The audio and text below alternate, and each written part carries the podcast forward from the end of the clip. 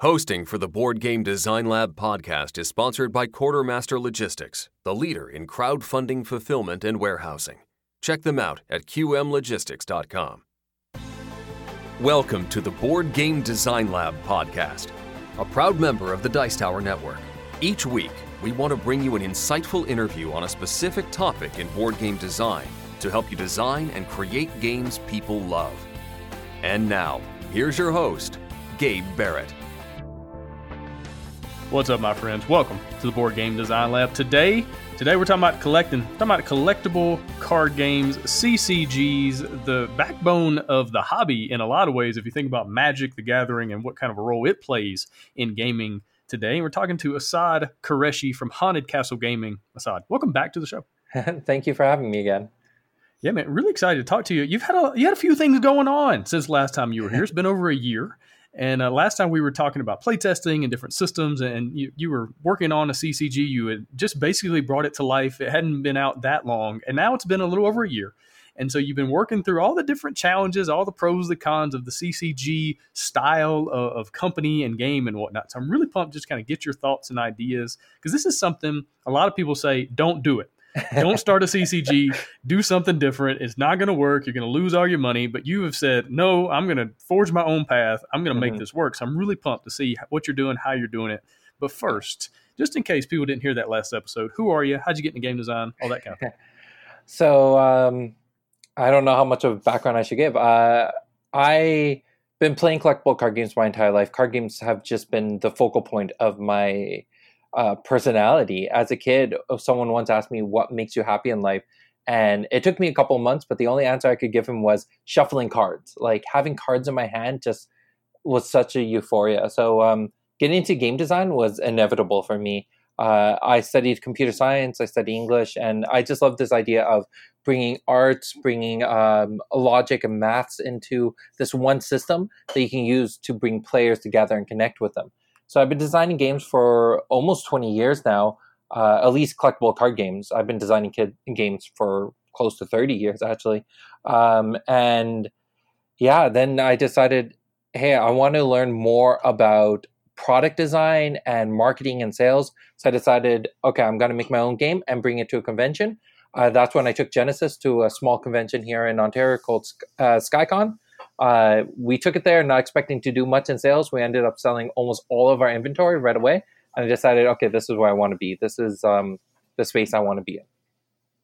Yeah, very cool. And so let's get into Genesis. Genesis Battle of Champions, a CCG you've been working on for quite some time. It's yeah. getting into multiple sets now. It's not just one set, and we'll get into that. I think. But first of all, before we get into actually before we get into your game, why do you think these style of games one were so incredibly popular back in like mid '90s when Magic came out, and there were you know a thousand yeah. different CCGs that came out. Yeah, and even now, it, it's like I said earlier, it's the backbone of the hobby. This is what keeps most gaming stores in business. Is yeah. you know people coming in and buying booster packs and buying new sets for Magic, things like that. Why yeah. is that? Why are people so drawn to these kinds of games? Uh, so one thing I've noticed a lot. I, I find gamers they kind of break down into I, I don't want to overgeneralize, but I've seen two kind of categories of gamers. One that loves spending a lot of their time mastering one game and finding a lot of depth and complexity in that one game, and then there's the players who uh, like trying a bunch of different things, and it's it, it's a very different uh, type of mindset for these players. And I know for people who get into hobbies, the big interesting thing for them is as the system changes, as new elements are presented into the game, uh, how do you master that? How do you conquer that? And how do you take that next step forward in gameplay? Uh, and that kind of aspect, it can keep you entrenched into that one game for a very, very long time. And for some players, that's what they love. They don't want to context switch. They don't want to uh, change from thinking about one strategy to another. They want to master the one thing they do. It's the same reason I like comparing CCGs to sports a lot. And, you know, football, basketball, any of those games. Why do the people love playing that one game for 20 plus years or 30 plus years? It's because they love mastering it. No matter how good you get, you can still get a little bit better. Yeah, that's a really, really good point. I hadn't thought about it. I, I love playing football mm-hmm. because I'm good at it and because I've did it for 10 years of my life and I learned yeah. all the things. So I want to keep doing it versus going out and learning how to play golf, which I have, yeah. have no idea how to do. I'm definitely terrible at. So that's a really interesting uh, way to look at it from the gaming side of things. Real quick though, just realize let's get a good working definition. What is a CCG? What is a collectible card game at its core? Uh, okay, so collectible card games. Uh, I remember when I was defining Genesis, and I was like, I have to call it. Actually, we call it a tactical collectible card game, and each of those four words has a very distinct purpose. So the game aspect is a lot of people know what a game is, but there are different uh, specific definitions. I mean, if you go into game theory, they define games in different ways. Uh, in this genre, we like to define games as like uh, a there is a set of rules and there's a different end state that you're trying to hit. And as long as you're following within those rules and you hit those end states, that defines a game, right? Card games, it's a game, just it uses cards as its core mechanic. Not that it doesn't use other things, it's just it focuses around the cards. You can't play the game without the cards. Collectability, the big aspect here is that whatever you buy as your base set, there is more to buy to it, but buying more doesn't just mean you need more pieces. It's also there are other elements to it that you want to collect. If you look at Magic, there are people who uh, buy into a set and want to buy, get one copy of every single card, or like Pokemon and getting one copy of every single Pokemon. But then there's also the people who want to dig into the lore and collect all their favorite artwork of a given character and different artworks for that same characters. That collectability gives you more to do outside of the game itself. And that's a very important part. And then for Genesis, we added the keyword tactical to it because the game, the one big distinguishing feature of Genesis compared to all other CCGs is that tactical element. It adds so much more depth to the game than uh, any other collectible card game can have because of the fact that Genesis plays uh, more like a tactical game than it does a traditional CCG. Yeah, and I think in today's world, you're going to have to do something to set yourself apart from Magic. Everybody knows Magic, and so you got to do something different, right? And Magic, it doesn't matter if I play my card on the left or the center or on the right. Who, who Yeah. cares? It's just a card in front of me. And so Mhm. you're like, okay, how do we make this actual an actual system Yes. and make it you know interesting and give players choices and, and Yeah. things like that? Real quick, let's get another kind of definition, like a, a difference. What's the difference between a CCG collectible card game and an LCG, a living card game? that might be some another phrase Yeah. that people have heard tossed around. Yeah. So uh, CCG, uh, you buy your core starter deck, uh, and you buy just say a few booster packs, but you're not done collecting. There's always more to add to it. Where in LCG, when you buy the box, if you buy a copy of just say the introduction box for Dominion or Ascension, uh, you don't have to buy anything more, and that game plays in its entirety within that small given set. But a CCG, uh, no matter how much you purchase, you're always at a state of being semi incomplete. There's always a little bit more that you can add to it. And for some people, they perceive this as a money sink. And I can understand why on the player end, it seems like, oh, you're spending so much money and you never hit a completion point. But for a design perspective and from a other end of the player perspective, having a non-definitive endpoint is actually really important because it allows you to have more space in the future to design more things, create more things, or as a player to never have a reason to stop playing. Yeah, absolutely. What do you think are, are some of the differences in psychology for people that prefer CCGs versus that people versus people that prefer LCGs? I mean, there's something about Yeah. opening a booster pack and and searching through to see what rare card you got, and oh man, it's the one I've been looking for forever, or oh this is Yeah. this is not what I. It's almost like playing the lottery, you know, Yes. playing scratch offs. And so, like, tell me a little bit about psychology of kind of both sides. Uh, so I I know a lot of people who get into the LCG space and why they actively hate CCGs, especially people who are perfectionists or completists, and they're like, I can never finish this, so what's the point of starting it? Uh, but in an LCG, they get everything they need. They can play it a few times, put it on the shelf when they're done, and don't have to worry about it as long as they've gotten their value out of it. So there are some gamers who their value out of it is just having the game on the shelf. Other people saying, okay, I spent fifty dollars on this. Uh, I want to get at least like you know ten dollars an hour, so I want to play this for five hours or something like that, right? Uh, so LCGs work really well for that kind of mindset. But in CCG, there is this chase. There is this aspect of opening up a booster pack, getting the cards you want or getting the cards you didn't want, and then going to buy more. And that kind of the chase, the drive, it's very exciting, especially when you think, okay, I spent five dollars on this pack, but inside of it, I got a card that on the secondary market is worth fifty dollars. Well, now I got ten times my value. That's amazing. Uh, or you got a card that can now add into your deck, which can help you win tournaments into the future, which will get you more money out of it. L- CCGs, because of the chase factor, because of kind of the randomability, I think it also creates a bit of a lifestyle uh, within this one game compared to comparing to having your lifestyle being the genre of board games. Yeah, definitely. It's funny. I remember where I was when I was a kid and I was playing Pokemon, and Pokemon had just come out and just become a big thing. I remember where I was when I opened the booster pack and found a foil Charizard, and it was just this yeah. amazing moment. Like it's it's kind of yeah. funny how your brain just latches onto things. Yeah, and it's uh, it's just interesting. Now, why in the world did you decide to design one of these? Because I'm sure people were like, "Don't do it. It's a money sink. You're going to lose everything. It's a oh, waste yeah. of time. It's going to take." So, what in the world made you go, "No, I'm going to do this. I'm going to start a company. I'm going to create this game. I'm going to do all these sets, make it a mm-hmm. CCG." Walk me through your kind of thought process on the front end before you really got started, and let's come up all the way to now and kind of what maybe some things have changed. Maybe you're seeing yeah. things differently. So when I started working on collectible card games, the concept of LCGs didn't even exist. This is pre-Dominion. So Dominion itself was the first LCG, uh, or at least the first game to take that title of LCG. Um, and I've been playing collectible card games since I was I don't even remember, like a long, long time ago. I started in the early, early days of Magic. Uh, of course, I didn't understand the value of those cards, so I kind of wish I held on to some of those cards in better condition. But um, I've always loved the idea of collectible card games.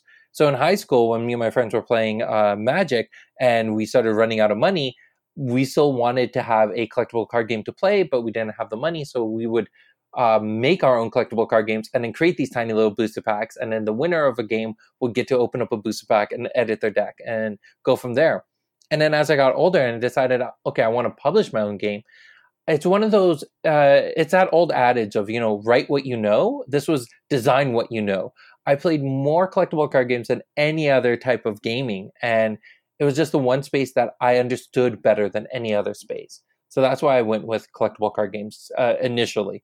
Yeah. Gotcha. And so when it came time to start a company, right? What were you thinking going in? Did did you have these you know visions of grandeur of like, okay, I'm going to make the next magic, or were you a little more reserved? Just be honest. You were you a little more reserved and, and more kind of grounded? Like, what were you thinking before you know the company really got to where yeah. it is now? I think uh, more recently, in the past month or so, was the first time ever that me, like, I sat with the game design team, and we honestly could feel it in our heart and in our soul that we can make it, that we can actually be on not just the top ten, but potentially the top five CCGs ever, because uh, it's a really competitive space to be in. Uh, so I think that's the first time we really felt it. But in the early days, it wasn't about that. It was actually about the pursuit of learning.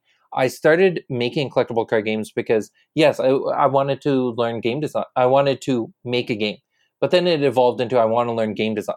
Then I used it as a medium in university to study computer science, to study English. Uh, any assignment I had, I was like, okay, how do I convert this into my passion of designing a collectible card game? Then when I graduated and started working at my first software company, I wanted to learn about project planning. So I used it again as a medium to practice project planning. I wanted to learn about sales, so I used it as a medium to learn about sales. Eventually, it got to a point where I said, I want to learn what it's like to run my own company. So that's what I did. I used gaming as a medium to run my own company. It was never this uh, thought that, yes, I'm going to be making million dollars off of this and I'm going to be doing as well as uh, Richard Garfield or anything like that. No, it was always about I I had a very modest goal, and I just wanted to achieve that goal. But now I'm at a point where I'm running a company, and the one thing that's going through my mind is that I want this company to be successful enough that all my employees can work under it, making a good living, and that we are doing something we're passionate about.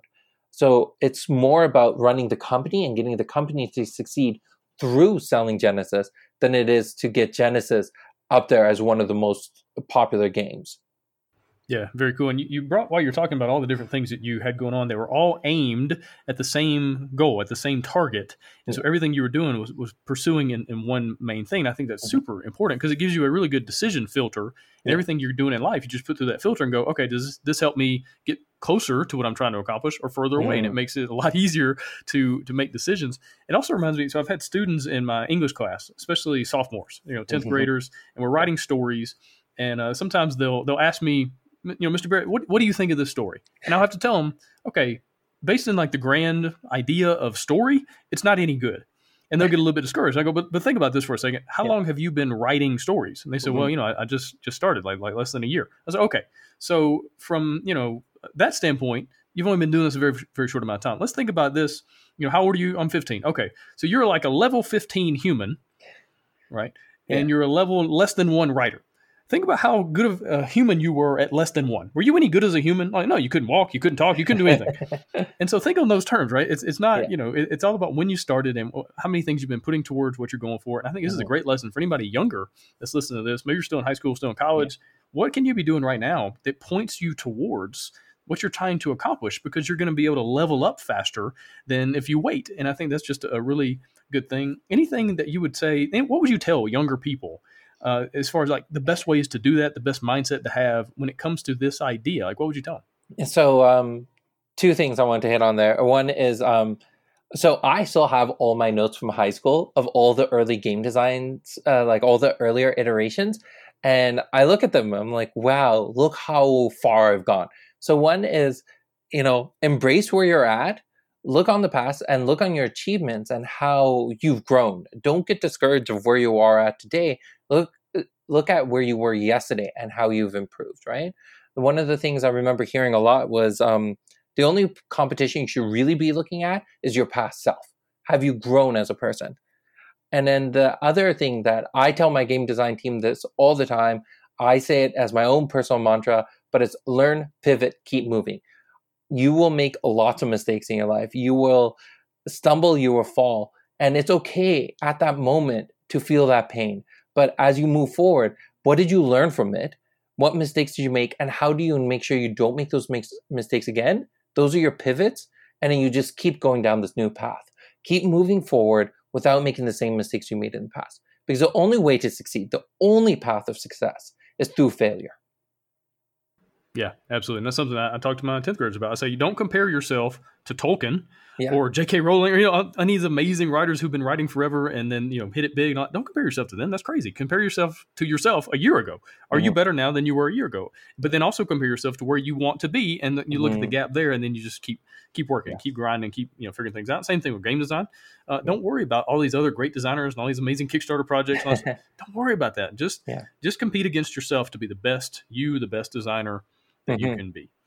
All right, so let's get into Genesis. Tell me about the design of it. Like, how does it work? You know, I want to give people kind of an idea, of framework for, for what this game is, and then we'll get into kind of the deeper aspects. We'll get into the business side, all those other things. But first of all, tell me about the game, and then like how it came to be. All right. So the game, as it stands right now, it's this idea of uh, most CCGs, you stand behind your hand as a planeswalker, as a Pokemon master, as whatever, and you're sending your creatures out to fight for you. And sometimes you're throwing spells with them, uh, and you are engaging, but for the most part, you're a passive player behind your hand. I wanted to give players an opportunity to get out from behind their hand and actually be in the action themselves. So in Genesis, you pick a champion and you play as that character. You and your champion are one on one during gameplay, and it's about your, bringing your opponent's health down to zero. Uh, the gameplay itself is very much of that gladiatorial arena style combat, where it's you and your opponent trapped in a five by uh, five by six grid arena, and everything you play is bounded by distance and direction. If you want to punch your opponent, you have to physically move your card towards your opponent and actually get them within your awareness and actually punch them. You can't just stand on the other side of the board and swing a punch. So when everything is bounded by distance and direction, it gives us another level of balance that we're looking at of okay you have the spell you can sling it far away and because of that it gives you some advantages but it also has its own disadvantages where if someone's up close it does nothing. So bringing in that element of uh, tactical play uh, give, makes it very different. And the way we came about designing it uh, so i played magic for a long time but i also played warhammer. I played my own share of video games and a lot of games that exist now didn't exist at the time Magic was around. So Magic, for its time, its original conception was gorgeous. Like this is one thing I try to tell my game designers. Just because we're competing against Magic does not mean we can't sit back and appreciate how amazing of a game it is. For where it was when it started, it was so innovative and so powerful. And I want to leverage a lot of the strengths it has. And where it is today is also amazing in the regards of its marriage between flavor and mechanic. You can't deny that some of the things they do is just so well put together. And that's what we should be aspiring towards in a lot of ways. Um, so I took the elements from Magic that I really like, but I also took elements from Warhammer that I really liked of this idea of, you know, having these armies and having this kind of cinematic thing going on. Taking photos of a gameplay of Warhammer is just, it's so pretty. and that was a big thing we wanted. We wanted people to feel a lot more engaged. We wanted a different level of play there. So I took elements from there. And then uh, the thing that kind of rounded it all together was this idea of um, the gladiator fighting uh, I wanted people to feel like when they enter the arena, they could feel people around them watching the two gladiators fight it out. Uh, so when I brought all those things together, we ended up creating a game experience that was very, very different than uh, any other collectible card game at its point. And now when people sit down and play it, that's the one thing that I hear the most is that this is unique, this is different. Uh, and I love that. I mean, that's what you try to hit as a game designer. Yeah, very cool. Now let's get into the art just a little bit. One thing about Magic, it has a very specific style, even yes. with you know thousands of different artists. Yes. It still comes together. You know, you when you see a Magic card, you know it's a Magic card. Mm-hmm. The layout, the graphic design, the art, all that kind of thing. So tell me what you were thinking when it came to came time to create art and graphic design, templates, different things for your cards and what you were trying to accomplish. Because you don't want to look like Mike, like you just said, you want to stand out. You don't want to look like Magic or yeah. any other game. But at the same time, you know, a card is not very much space, and you got to, you know, certain icons. You got to have certain yeah. information on there that's similar to other games. So how did you, set, you know, set yourself apart while at the same time trying to look great and accomplish the look that you were going for? Mm-hmm. Uh, I think a key to that is your team, right? Uh, my art team, I they are just hands down some of the greatest people I've ever met, and their passion and devotion to the project is amazing. Uh, and a big thing to having a great team is you got to trust them. You can't just try to pigeonhole them or tell them what they should be doing all the time. You got to trust them to do their own thing and to bring their own flair to the uh, style. So when it comes to Genesis, we took a few different approaches. One, we got an art director, Damian, who uh, even though he's young, he is so smart and he can put all this together and he can lead a team that, um, like, that kind of passion, that kind of commitment, eh, you can't stifle that. You have to let that flourish. So, giving him a lot of responsibility to run his team. The second thing is coming back to that core how do we design the game? What makes the game different? And going back to that gladiator, that arena style combat, uh, we really wanted to put uh, create artwork that actually put the characters into the artwork itself. So majority of the cards we have, uh, we don't have characters that you don't know doing spells. Now, in our earlier edition of the game, when we first launched in alpha and beta, we did that because we didn't have all the characters created yet. But now that we have all the created, uh, characters created, we make sure that if there is a spell card, like someone slinging a fireball, it is one of our mages doing it so that when you are playing the game and you play that fireball card and you are playing with that mage as well, it connects it. You feel so much more engaged. And then you get people who want to design decks that's like, I'm playing with this character. The only artwork I want to use are examples of this character doing something. So they are actually playing with the character. Uh, they are focusing everything around that particular style of artwork. So it comes back to um, if you ever, oh, I'm sure you have, and a lot of your fans have read the book, but the the um, art of game design through lenses. One of the things they talk about is that game design, gaming and a game design is all about creating that experience. So, what is your core experience that you want the players to face? For us, it was that arena style combat. So, everything we did down to the artwork focuses around that arena style combat. So, those two things together, trusting the uh, the art director to empower his team to give the best artwork they can, is that's one way we stand out, and the other is by creating that uh, experience. Gotcha. All right, let's look at playtesting for a minute. playtesting for these kinds of games is so yes. different oh, yeah. than other games. It's so much more important, especially if you're going to run tournaments. I want to talk to you about tournaments in just a little bit, but tell me about your your playtesting system because I mean, even even with Magic the Gathering, they have you know thousand thousand playtesters. Yes. Even still, little loopholes come in, and they have oh, to yeah. ban cards in tournaments because you know things get broken and, and imbalanced, things like that. So tell me about your playtesting system, why you do certain things, and maybe even going towards the future, like what you're trying to accomplish long term. So um, one thing we talked about actually last time I was uh, on here was uh, I have a background in software testing, and compared to any other gaming platform, uh, CCGs are closer to software than they are to the board game experience, especially when it comes to testing, because uh, one, it's a never-ending machine. You can constantly release new sets, which can patch up things from the past. Uh, that's one thing. Two, players are very comfortable and familiar with cards getting errated or getting banned if they need to be. So those two tools are very, very powerful when it comes to this, uh, the way we do testing. Unlike a regular board game, if I think of a board game like, um, I don't know, if we go back to Dominion or uh, any of those one, uh, I like to call them one and done board games where you design them, they go on the shelf, and they're kind of done at that point. Uh, what you have to have the rules perfect at that point because you don't get any opportunities to patch it up later on.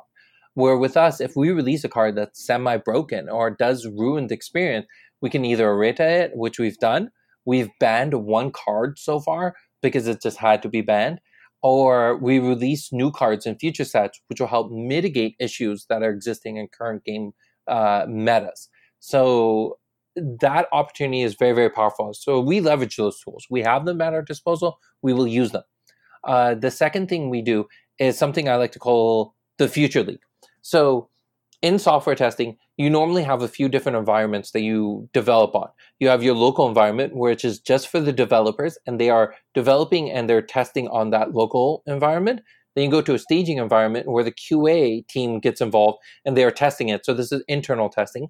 Then you have external testing, and that's an environment called Sandbox, where you give it out to uh, select clients and they get to use the latest version as soon as possible, and they can help you find issues because they know more about the context and the use of your product than you do. So you have to leverage their expertise in your testing experience. And then you finally release it to production. So you have a few different layers that you go through for us at Haunted Castle Gaming, we do the same approach. So we have a local environment, which is what we use Slack for. Someone posts up a card, and everyone else just uh, berades it with, "Oh, have you thought about this uh, edge case? Have you thought about that? Oh, does this wording match up with that card's wording?" All those little nuances we catch in Slack. Then we have an internal test group, which is every Friday as a game design team, we meet up, we talk about each card and anything that we see as a critical point. If someone says, I think this card's broken, then someone else in the team will be like, all right, your goal for next meeting is to bring a deck where you break that card. And we empower each other to try to find those edge cases. Then we have our future league. And this is the one thing I'm most proud of, where we actually open it up to anyone who plays Genesis to join our future league. And every two weeks, they get emailed a, a PDF of all the cards we're planning to release sometime in the future. And they can start proxying those cards and playing with them on a uh, local level with their friends or with their uh, with other people that they want to play with. And then uh, what we're planning to do in the future is to use the Future League team to actually host once a month tournaments where they actually are playing with proxy cards competitively so we can see how they use those cards in that mindset and actually get to test those cards. And then when all that's done, then we'll use the future leaguers to actually proofread all our cards before we send them out to the printers. So that's how we do our testing process. It is very different, but in some ways it is very similar to board games. It's just uh, you may be calling it different things, but it it has its differences, it has its similarities. Yeah, I think the biggest difference is the scale. You know, if I'm making a board game, I don't have to think about all the other board games that I've designed and make sure this board game also works with it or yep. works with them. It's yep. all balanced. I don't have to think about that. When you have a new set coming out of a yeah. CCG, you got to make sure these things work together with all the other sets that have come out. Yeah. And I think, you know, I think Magic, they have different rules where, you know, they, they basically say, okay, you can only use cards from this set yep. on. And it, yeah, just basically, you know, get rid of stuff out of tournaments in that way. They don't have to think about everything. Let me so, touch on that ahead. for a second. Um, so, a lot of people who play Magic think that it's a money grab. The reason why Magic expires cards over time, but it's it is brilliant on the design approach because, uh, like you're saying, you can't keep in mind every single card you've designed. So if you're thinking about two thousand different elements of your game, how do you bring in one new thing and not know how it's going to interact with those two thousand elements? Magic has thousands, if not they have to be approaching that 100,000 million type of slot when it comes to different cards. You can't think of every single combination. But when you have millions of people playing, eventually one of them will. And this is where you got to leverage your community, you leverage the players who are playing the game to help you find those things as soon as possible. The other thing is we created this um, concept that we talk about on a scale from one to 10, how open is this card? Cards are either open or closed. If a card's closed, then as game designers, we can consciously think of every permutation that card can be used in. So something like a card that says draw two cards. There's no way to abuse that because we can think of every permutation that card can be used in because all it's going to ever do is draw you two cards. But if you have another card that says um, search your deck for a card and add it into your hand, that's much more open because then that's dependent on how good the deck is. Or even further down the line is something like Magic has these cards called the wishes, which allow you to take cards that aren't in your deck from outside the game and bring them into your hand. And that just has infinite permutations. You can never think of all the different combinations with that. And that card's seen as super open. So the more open a card is on the game design end, uh, the less likely we will publish that card because we don't want to risk creating a card that will break the game. Yeah, definitely. Just a lot of stuff yes. to think about. All right, you mentioned tournaments just for a second. Let's let's go a little bit deeper into that. How in the world do you create a tournament system? What are you mm-hmm. trying to accomplish right now? Like, what are you doing right now? What are you trying to get to in the future? Tell me about that because this is something you know most people don't have to think about yes. with, with board game. You know, they, they might run a tur- tournament or something randomly at a convention, something like that. But you're trying to do tournament play, and so yeah. how in the world does that work? So. Uh just to take one step back, this is actually one thing that we've talked about about the uh, at least internally in the game design team. And I'd love for your community to reach out to me at some time and challenge me on this theory because I'm trying to refine it and I want to get it as solid as possible. But I find that games go through three different phases there are games, there are hobby games, and then there are sports. A game, uh, so a hobby game has three pillars. Uh, there is the self, a portion of the game that's dedicated to self um, reflection, self entertainment. Uh, there is the others, a portion of the game that's dedicated towards a local group of players, and then the others, a portion of the game that's dedicated to the grand scheme of players. Um, games themselves are missing one of those three pillars, so most of the time they're missing the others, which is the portion of the game that's dedicated to the large scope of players. Uh, hobby games include all three. Sports are that, but there's external parties that are funding the mechanism, the entire engine to grow. So digging into the competitive side, we realized for Genesis to become a hobby, we needed all three pillars. So the self we were able to get. That's from uh, articles, YouTube videos, uh, deck design. These are things that people can be doing in their spare time when they want to talk about Genesis. They go on Discord, they go to Facebook, they can talk with others about it, and they could be using their personal time to do it. We had locals groups playing together. So we had people all across Ontario who are playing at their own hobby shop, playing Genesis, and that's great because that creates that kind of um, those environments, those pockets of people who are playing. But to take it to the next level, we needed everyone to get together for at least uh, at least once a year to play on a larger scale, and that's what makes a game into a hobby. Because then you have a reason to push yourself further than just hitting status quo or being where you're uh, where you are comfortable at in the gameplay. So we needed to put together our championship tournaments. We did our first one in November, and we're planning to keep these as yearly events uh, where you come together. There's a decent enough prize pool that you really want to compete for first place. Uh, and we make it a bit of a spectacle. We had, uh, you know, free dinner. We were giving out um, buttons. If you challenge the game designers and you beat them, you got a button. It was just a whole day of a lot of fun related around Genesis. It was like a mini convention just dedicated towards Genesis. And on top of that, we had the championship tournament going on. And having that was very important because it gave people a reason or goal to stay on top of meta. And I like that phrasing because if you don't have one of these bigger tournaments, then people have no reason to stay on top of the competitive scene of your game. Uh, so we had our championship tournament happen in November. And then after that, we had people say, I don't want to wait till next November for the next championship tournament. Can you host other smaller tournaments? So starting in February, every two months, we're going to be hosting circuit tournaments where people can get together and still compete on that competitive level. Uh, organizing the competitive play was a bit of a nightmare, and I'm learning about it. And this comes back to what we were saying earlier. You're not going to be perfect at everything on your first go. You try it, you learn what your mistakes were, you pivot, and you make sure you don't make those mistakes again. and then you do it again. You keep moving forward. So after the championship was done, we sent out a survey. We got everyone, as many people willing to fill it out and tell us where we messed up. And we make sure we won't mess up like that again. So uh, we're going to make sure that the next, uh, the first circuit event will be a little bit better, and then the second one will be better, and so on and so forth until we get this process down. Yeah, very cool. Real quick, define what you mean by stay up on the meta as, as okay. far as it goes with these kinds of games. Yeah, so um, these type of games, what's considered the best deck or the most competitive deck, uh, those top decks are usually considered the meta. Those are the ones you want to focus around on either how to beat or how to master. Uh, so in Genesis, we had three core decks that came up as the meta. One was uh, an angel deck. So we have our one creature angel of retribution, which is so powerful that people built a deck around it.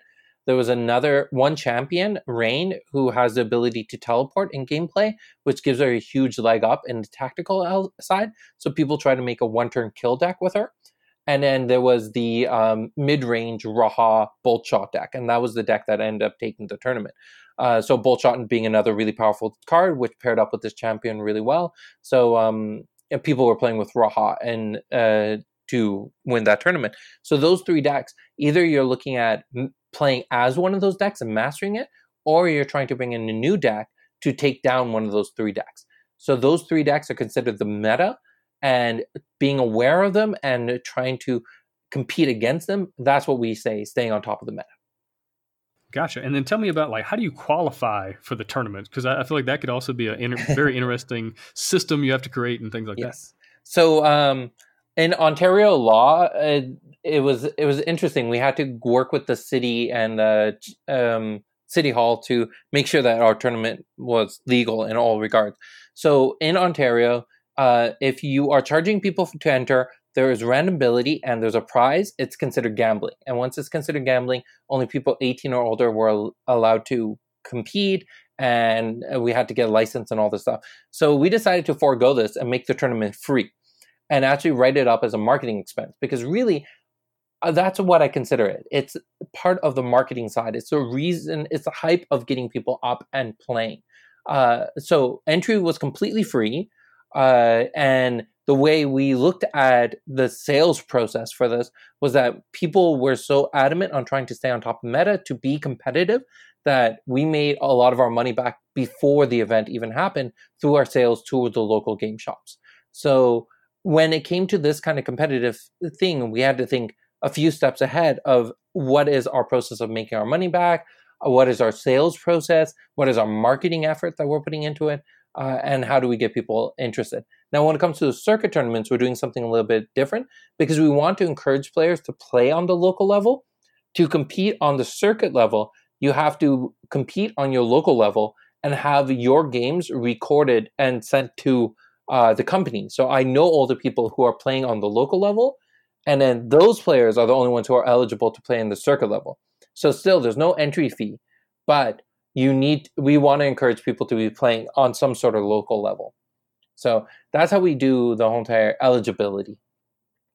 Yeah, very cool. That's a, that's a really interesting way to do it, especially you know open it up for free and just bring more people and you, you build more hype when you do it because you can draw more more people in. Uh, let's let's continue talking about sales. How do you make one of these games into a product, right? Because it's not just a game. This has to be a product that that lasts for a good long time and constantly bringing new people in. And so, tell me what you were thinking about when when it came to the productability of of your game.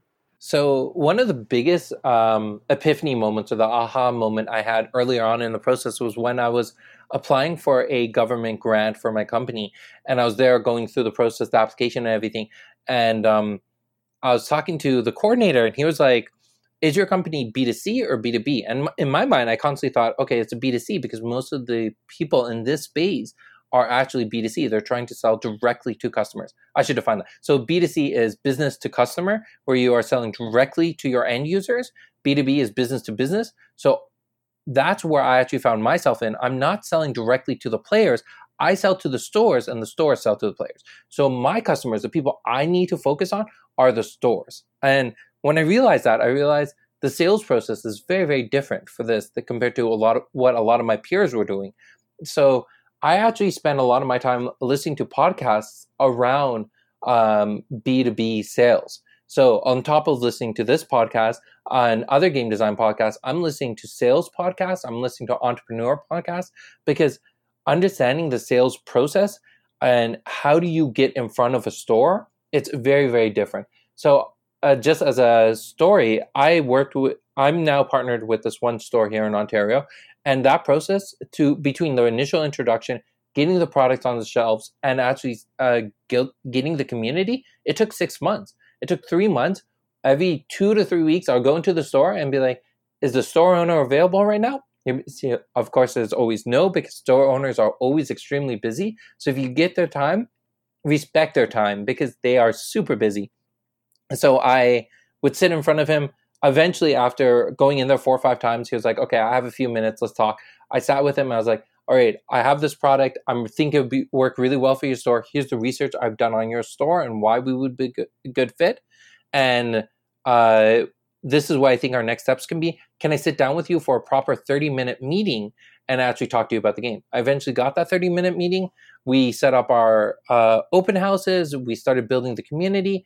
And then I had to spend a lot of focus on working with that community, getting it stable, and making sure that when those players come out and they are there to play Genesis, and just say there's six of them playing Genesis and 20 people playing Magic, those six people are more excited about the game they're playing compared to, compared to having that FOMO feeling of why am I not playing Magic?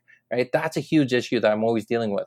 So um, it is an ongoing struggle. It is a huge grind, and unless you're willing to commit 100% of your attention to this entire problem space, it's really hard to envision anyone being truly successful here.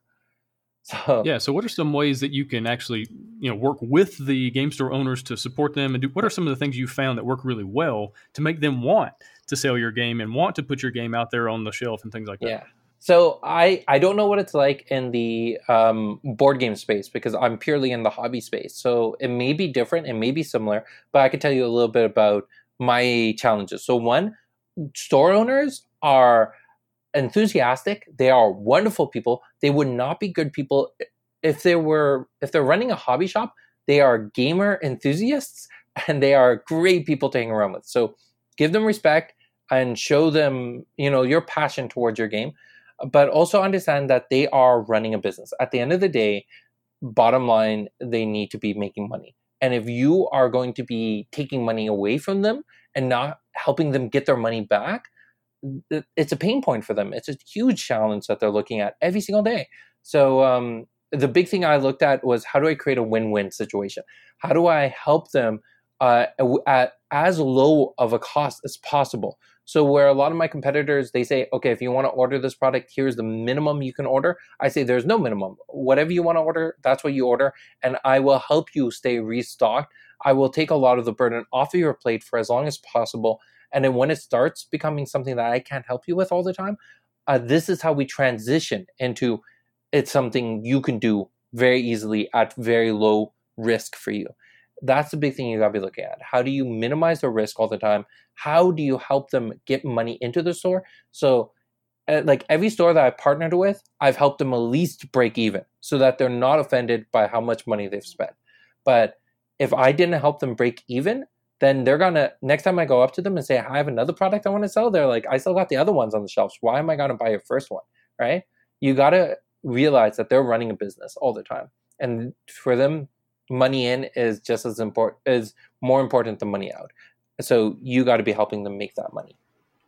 Yeah, absolutely. Now, can people also buy the game on your website? Like, can they buy it in other places, or are you just focusing on game stores? Uh, so that was actually a very interesting conversation, and I uh, held off selling it online for a very long time it, because I wanted to make sure my store, my partner stores were comfortable with it. So what we did, I actually sat with all my stores. I do sell it on website. I do sell it on Amazon, but I sell it for about 10% more expensive on our website so that people are more encouraged to go to their hobby store and buy it. And they're encouraged to convince their hobby store to carry inventory because then they could get a savings. So yes, we do sell it on GenesisBattleChampions.com. We sell it on Amazon Prime, uh, Amazon.ca Prime. Uh, so it is all available there. But if you want the product and you want to get it at a reasonable price, the big key is to convince the store owners to start carrying the product because then you can get your discount. Yeah, definitely. And now one thing a lot of you know board game publishers, any any game publisher, no matter if you're in CCG or normal games, whatever, is distribution and getting to a point where distributors will, you know, put your game in their magazine, in their monthly newsletter, whatever, and that way you, you know, people can order from our game stores can order from the distributor and then work out in that system. That's extraordinarily difficult, no matter who you are and what game you have.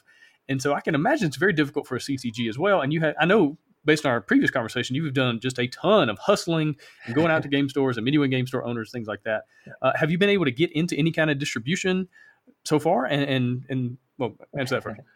Let's say that's still a work in progress, but okay. uh, the key that I'm banking on is uh, if you if you are interested in the whole entire distribution and how do you partner with them, especially so in CCGs, if the stores are reluctant, the distributors are a thousand times more reluctant.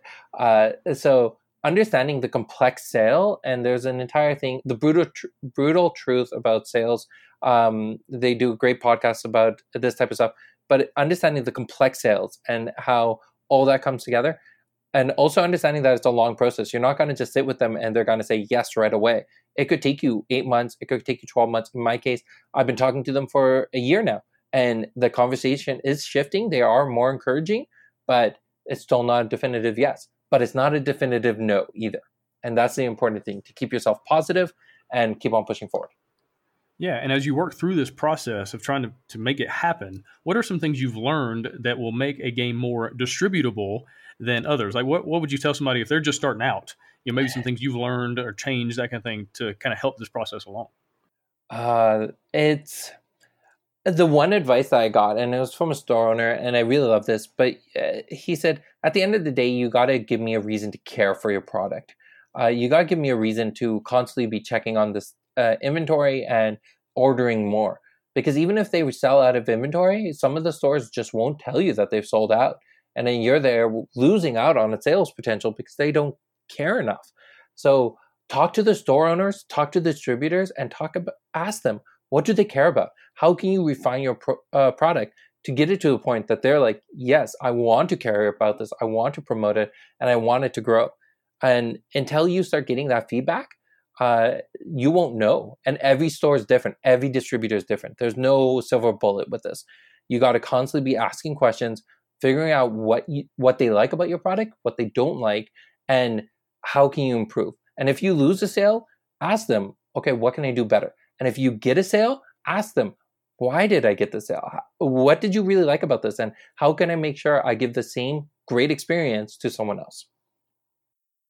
Definitely. All right, let's keep talking about sales. You know, in, in 2020, people that want or need money for a board game or a company board game project, whatever, yeah. they go to Kickstarter. That's just kind of what, the way it goes. Yes. But CCGs typically don't do very well on yeah. Kickstarter or well at all. Yeah. And so, why do you think that is? And is there any way a person could could do a successful Kickstarter project, in your opinion, with a CCG? So uh, earlier in 2019, and it, part of me is always like, oh, I shouldn't be telling people about our competitors, but this is a great study. So earlier in 2019, a CCG did hit Kickstarter and they were extremely well funded. It's called Argent Saga and they spread around the US and it's a great game. But it's the same thing with Kickstarter. I think we're getting to that point where Kickstarters and looking for angel investors or anything like that, there's a few similarities. And one of the biggest similarities is traction can you prove that your product's actually worth the money to put into it?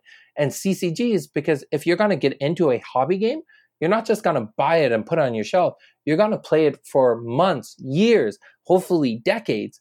Uh, there are people who've been playing Magic for 30 years, right? If you are going to get into a new hobby game, you want to make sure it's going to last. And how do you do that? How do you prove that it's going to last unless you've already proven that it's lasted? Right? You need a little bit more evidence behind it than other games. And this is part of the reason why we haven't taken to Kickstarter yet. Uh, and not to say that that may not change in the future. I know last time we spoke about this, I said, no, Kickstarter says dead end for CCGs. I don't think that's true. It's nothing's a dead end. It's just you need to know the right time to do it. You need to be able to prove to the community that you put enough behind it to make it work. So Argent Saga they actually got funded. And I think a big reason they got funded was the people who created it proved that they know about the game space because they are the some of the top Yu-Gi-Oh or I think they're Yu-Gi-Oh and Pokemon players that came together. Uh, world championship winners came together to make Argent Saga. On top of that, they had their store that they uh, were part of originally had already been hosting tournaments, so they know about the tournament scene. So they they had so much proof behind who they were as founders that people were willing to back the game. Uh, the, but a lot of people who go to CCGs, uh, take CCGs to Kickstarters, they don't have the proof to show that as founders, they have everything under their belt to actually launch it. Actually, to be honest, I don't even think I'm at the point where I'm comfortable to say to everyone that I have all the information I need to um, uh, to get this thing going on forever. But I am confident enough to say that I I know what I'm doing and I can get it to last till at least five years from now. And that's the thing that a lot of people are banking on is that I have proven to them that I can I've done great so far and that I will continue to do great for at least another five years. And having that proof, it's I think that's the hardest part about it all. Yeah, for sure. All right. So if Kickstarter is not really an option for most people, then how in the world do you finance one of these things? How in the world do you budget for different things? Like, let's talk about kind of the business side of things. You know, yeah. some things that you're doing, maybe some mistakes you've made, different things along those lines. So at the end of the day, it's I didn't make a collectible card game. I made a company that sells a collectible card game. And that's a really, really important distinction to make. I spend a lot of my time, actually 80% of my time is about the business end of it. And I am out there going to pitch competitions. I am out there applying to grants and loans. I am out there because I believe it's a company and we are solving a problem, which is that people spend way too much time on digital gaming platforms. They need to be in physical space. And I think hobbies are great because, like, the hobby games are great because it gives them something to do uh, for a very, very long period of time. It's not just one year, it could be 10 years, it could be 15 years. And that's a really, really great space for gamers to be in. Uh, so, because of that, I am looking at other avenues for financing outside of Kickstarter.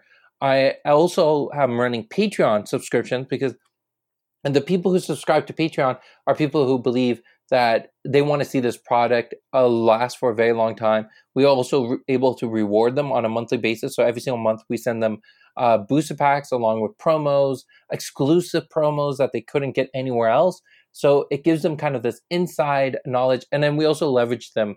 Uh, recently, I'm designing a card right now. I can't think of a great name. I've reached out to the Patreon community and I'm like, "Can you help me name this card?"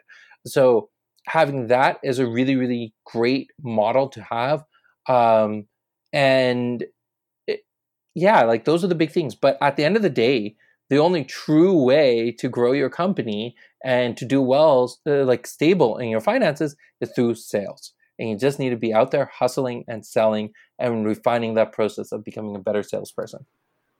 Yeah, for sure. All right, a few times you've mentioned your team and different teams, different people that are working for you. Tell me about how you kind of manage well, first of all, tell me what the different teams are, and then how do you manage these things? Like, tell me about your system, like for your company and, and the people that work for it.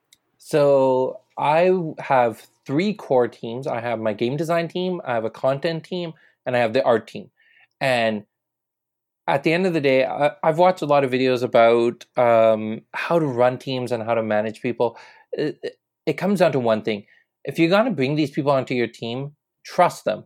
Trust them that they know what they're doing uh, that doesn't mean that you don't double check some of their work, but it also doesn't mean that you need to be in the thick of it all the time.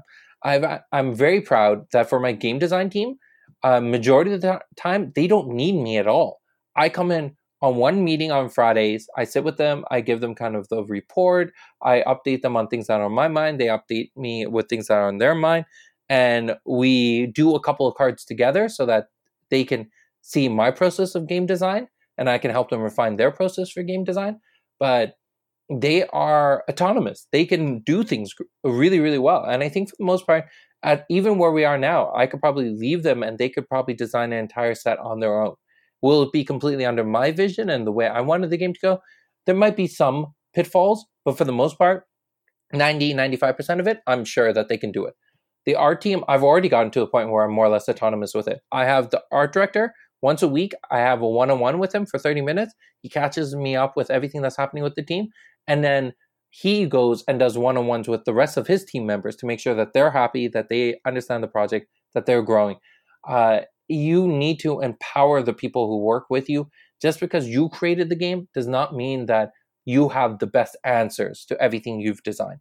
These the people I work with are extremely smart, extremely passionate, and I want to encourage that. I want to incubate that. I don't want to feel let them feel that they're stifled at any point.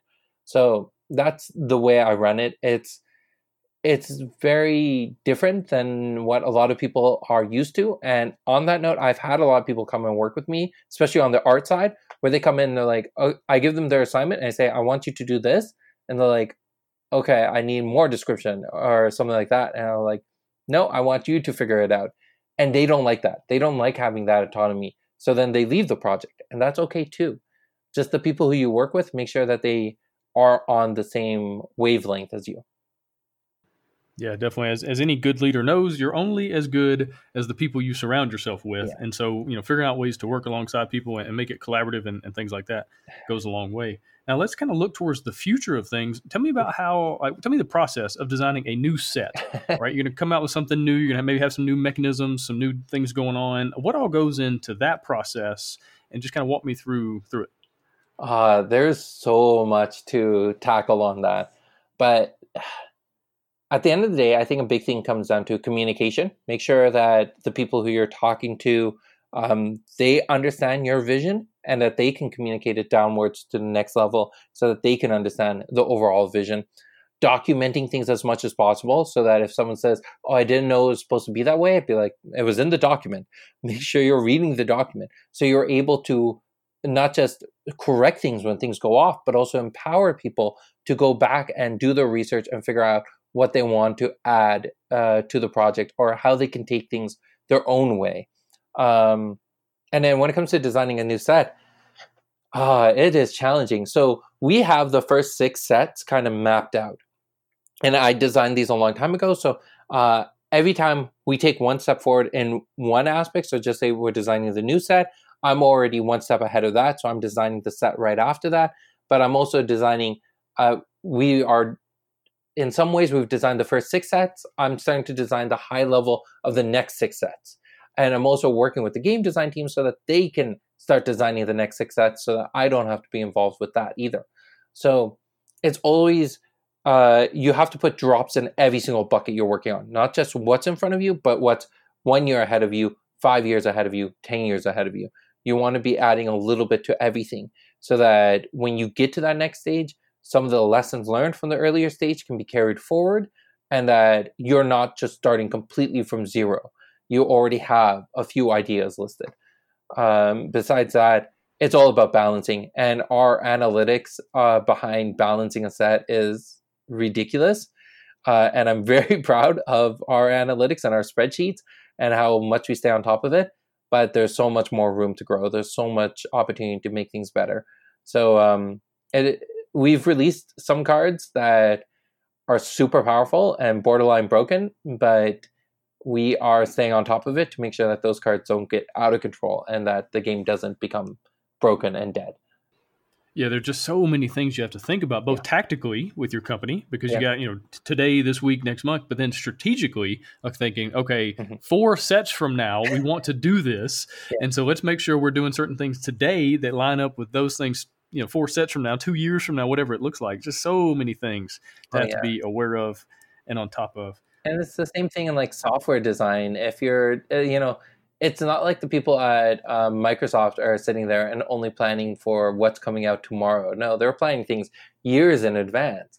The documentation on how to do stuff like this has been out there for a very long time. It just comes with practice. It's it's something you can't be afraid of, and you guys just start doing uh, you're not going to get better unless you just start doing it. Yeah, absolutely. And continue the discussion on the future. Have you thought about a digital version? You know, there's lots of games that have either gone digital or there's just lots of CCGs that are only in digital format. So have you thought about that at all? And, tell me kind of the pros and cons of either way. Uh, the millions of times I've been asked this question and gotten an, I got in deep arguments about it. Yes, there is more money out there going into the digital space. Yes, it is in some ways it's a lot easier in other ways it's a lot more challenging. So if you're going to go digital the thing is you need developers. And uh, y- yes you can get investment a lot easier to get those developers but you have to pay off all your investment. And if you're selling equity in your company you're also losing control over the direction of your company. So is that something you want to do.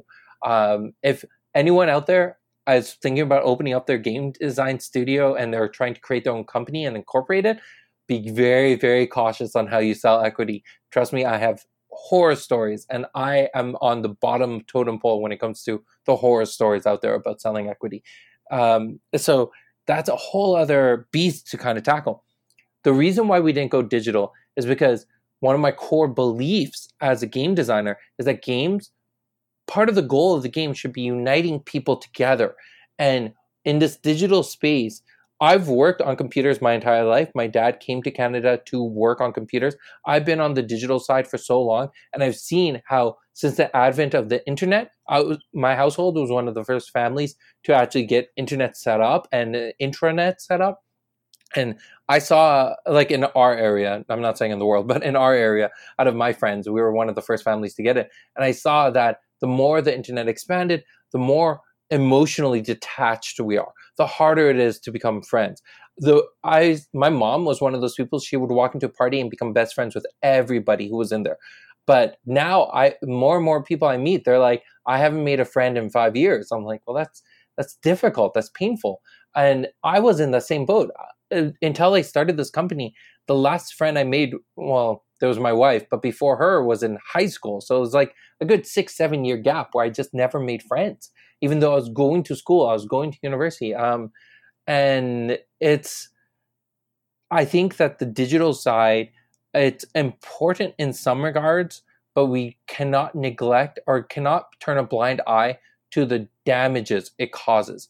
And that's why it's so important that we make physical games and get people to sit at a physical table looking their opponents in the eye. So when you beat them, you can't just be mean. You have to you're actually going to feel their pain and you can relate as humans and you can create these bonds and create these friendships. It is so critical that we do this. And the more I'm in this industry, the more I'm realizing that millennials who are having kids that are now getting into a point that they're into gaming. So we're talking about a few generations from me, and uh, they, those kids are starting to grow up playing board games because their parents want these kids to actually make real friends, not just digital friends. And okay, I can, I can ramble forever about this, but boiling it back to my core point, we need to get back to the table. We need to be getting back to making real friends sitting across from us and connecting that way. And it doesn't mean you don't follow up with them on Facebook or text message or something like that, but meet your friends and look them in the eye once in a while too. Yeah, and this goes actually back in a really cool way to what we were talking about before we started recording with the cycle of gaming and the cycle of way you know games coming back and coming back around things like that. And so tell me a little bit more about that and kind of how this all plays in there together. So this is my second theory that I want any anybody else listening to this podcast to reach out to me and I, I would love to debate about this. Give me a phone call. I'll chat with you. Um, we can Skype, whatever. But um, so I have this theory about the cycle of gaming. So way back in the day, we uh, there was only physical games because that's the only thing existed. I'm talking before the advent of digital, you know, video games, anything like that. So we had uh, physical games, and then we saw the advent of the hobby games, D and D, Warhammer. Then Magic comes out, huge breakthrough games, uh, getting huge audiences, but still considered part of that geek culture then uh, video games start coming out and you get all these people coming towards video games and kind of tossing aside their physical games for these digital games. Uh, pinball uh, you know you have the asteroid games you have super nintendo and all those kind of consoles start coming out. Then vr actually made its first appearance back in the 90s it was a terrible mistake because the technology wasn't ready for it. Um, but people kind of stuck to the video games for a very, very long time uh, with this future hope that VR was going to take over everything. Now we're seeing people go back to um, board games. And this was a big thing a couple of years ago uh, where you know board games were on a, such a huge rise a kickstarter was a huge platform to make that happen game designers it wasn't just to the exclusive few everyone was becoming a game designer and that's great that's a skill set that i think everyone at some point in their life should practice. It's such a cool skill set to have. So we had all these game designers coming out, and some of the most amazing people were becoming game designers, and it was really really cool. And then uh, now I'm seeing so many kids come into the hobby space. The amount of kids that come out to play uh, Pokemon tournaments is so much larger now than it was when I played Pokemon. Uh, and I have this theory that we're hitting that next wave in the cycle and that hobby games is going to see a huge uh, increase. And as I talk to the stores, some of them are telling me that they're seeing a little bit more attendance than they did uh, a few months ago or a year ago. And this theory, I think, is really, really great. We see the same cycle in te- uh, technology, but technology is so fast and rapidly growing that the cycles occur maybe every year or every two years. But with the gaming space, because we always have to hit that physical medium, which is a slower space, that's why I think these cycles are much longer. And this is why I think we're finally hitting our first uh, loop back. So I'm hoping that we're seeing a wave of hobby game players starting to emerge, um, recognizing that, yes, board games are great, but uh, and some people can refute me on this, but I've seen some people spend more on board games uh, like they don't want to play Genesis because they say they're going to spend so much money on it. But then I see them toting around, you know, these hundred dollar board games, like six different board games with them, and I'm like, you spent just as much money on those board games as you would on Genesis, or less even on Genesis. Uh, so uh, I think that we will start seeing some people coming up into the hobby game space, but as technology grows, we'll see more people go into the uh, video game space in maybe another five or ten years from now. But this is the time where I think we're hitting that new wave of hobby game players, and uh, I want to be on the forefront of that wave. Yeah, we definitely live in exciting times, and I am very much glad to be along for the ride. Yeah. Well, Saad, this has been great let's get some closing thoughts. What would you tell somebody maybe sitting there listening to this, you know, thinking about a CCG? Maybe the one they had five years ago was an idea, and then somebody just beat them down and said, "No, it's a terrible idea. Don't ever do it." What would you tell somebody maybe wanting to get into the CCG, you know, publishing game or wanting to design one or anything along those lines? So I would say, first of all, think of company first, product second. But at the same time, uh, what if the same people beat down, you know, Steve Jobs or Steve Wozniak when they were founding Apple, or even Richard Garfield when he was creating Magic. I mean, every startup is in an extremely competitive space. And the challenges you'll face in your startup is the same challenges every successful company started in their early days. It doesn't mean you shouldn't try, but it just means you got to be a little bit smarter on how you do it. Think a little bit forward ahead. Do your research make sure that when you go to launch a product, it is something you're passionate about, and that when you extreme, uh, experience burnout, you're not just going to drop the project and go do something else. And then the other thing is, um, consider it a full time job. Don't just do it as a pl- passing fling, because if you're going to do a hobby game, your players are going to be expecting release cycles competitive to what Magic does, and that's really really hard to do if you're doing it part time. Uh, and they're also going to expect really high quality. And that's, again, really hard to do if you're doing it part time. And then the other thing is learn about financing, learn about budgets. It's a very, very minor thing, but it will save you so much. Um, so it's not impossible. You got to just be clever on how you do it. And that's my biggest tip. Awesome. Well, tell me where people can find Genesis. Tell me where they can find you on Patreon, those kind of things. Uh, so, Genesis Battle uh, is a website. Facebook, you can look up Genesis BOC or Genesis Battle Champions. Uh, Patreon, same, patreon.com slash Genesis BOC. Uh, you can also reach out to me on LinkedIn. So you can look up Asad Qureshi on LinkedIn uh, or on Facebook. Reach out to me. I'd love to chat uh, and talk about any of this stuff uh, along with, as well with the any of those theories that I want to practice and refine. Very cool. Well, Saad, really appreciate your time. Appreciate you coming on the show. Good luck with Genesis Battle of Champions and the new sets and everything else you got going on right now. All right. Thank you. Thanks for listening.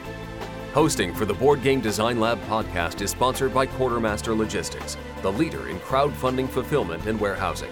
Check them out at qmlogistics.com and find all sorts of game design resources, bonus material, and chances to win free games at boardgamedesignlab.com.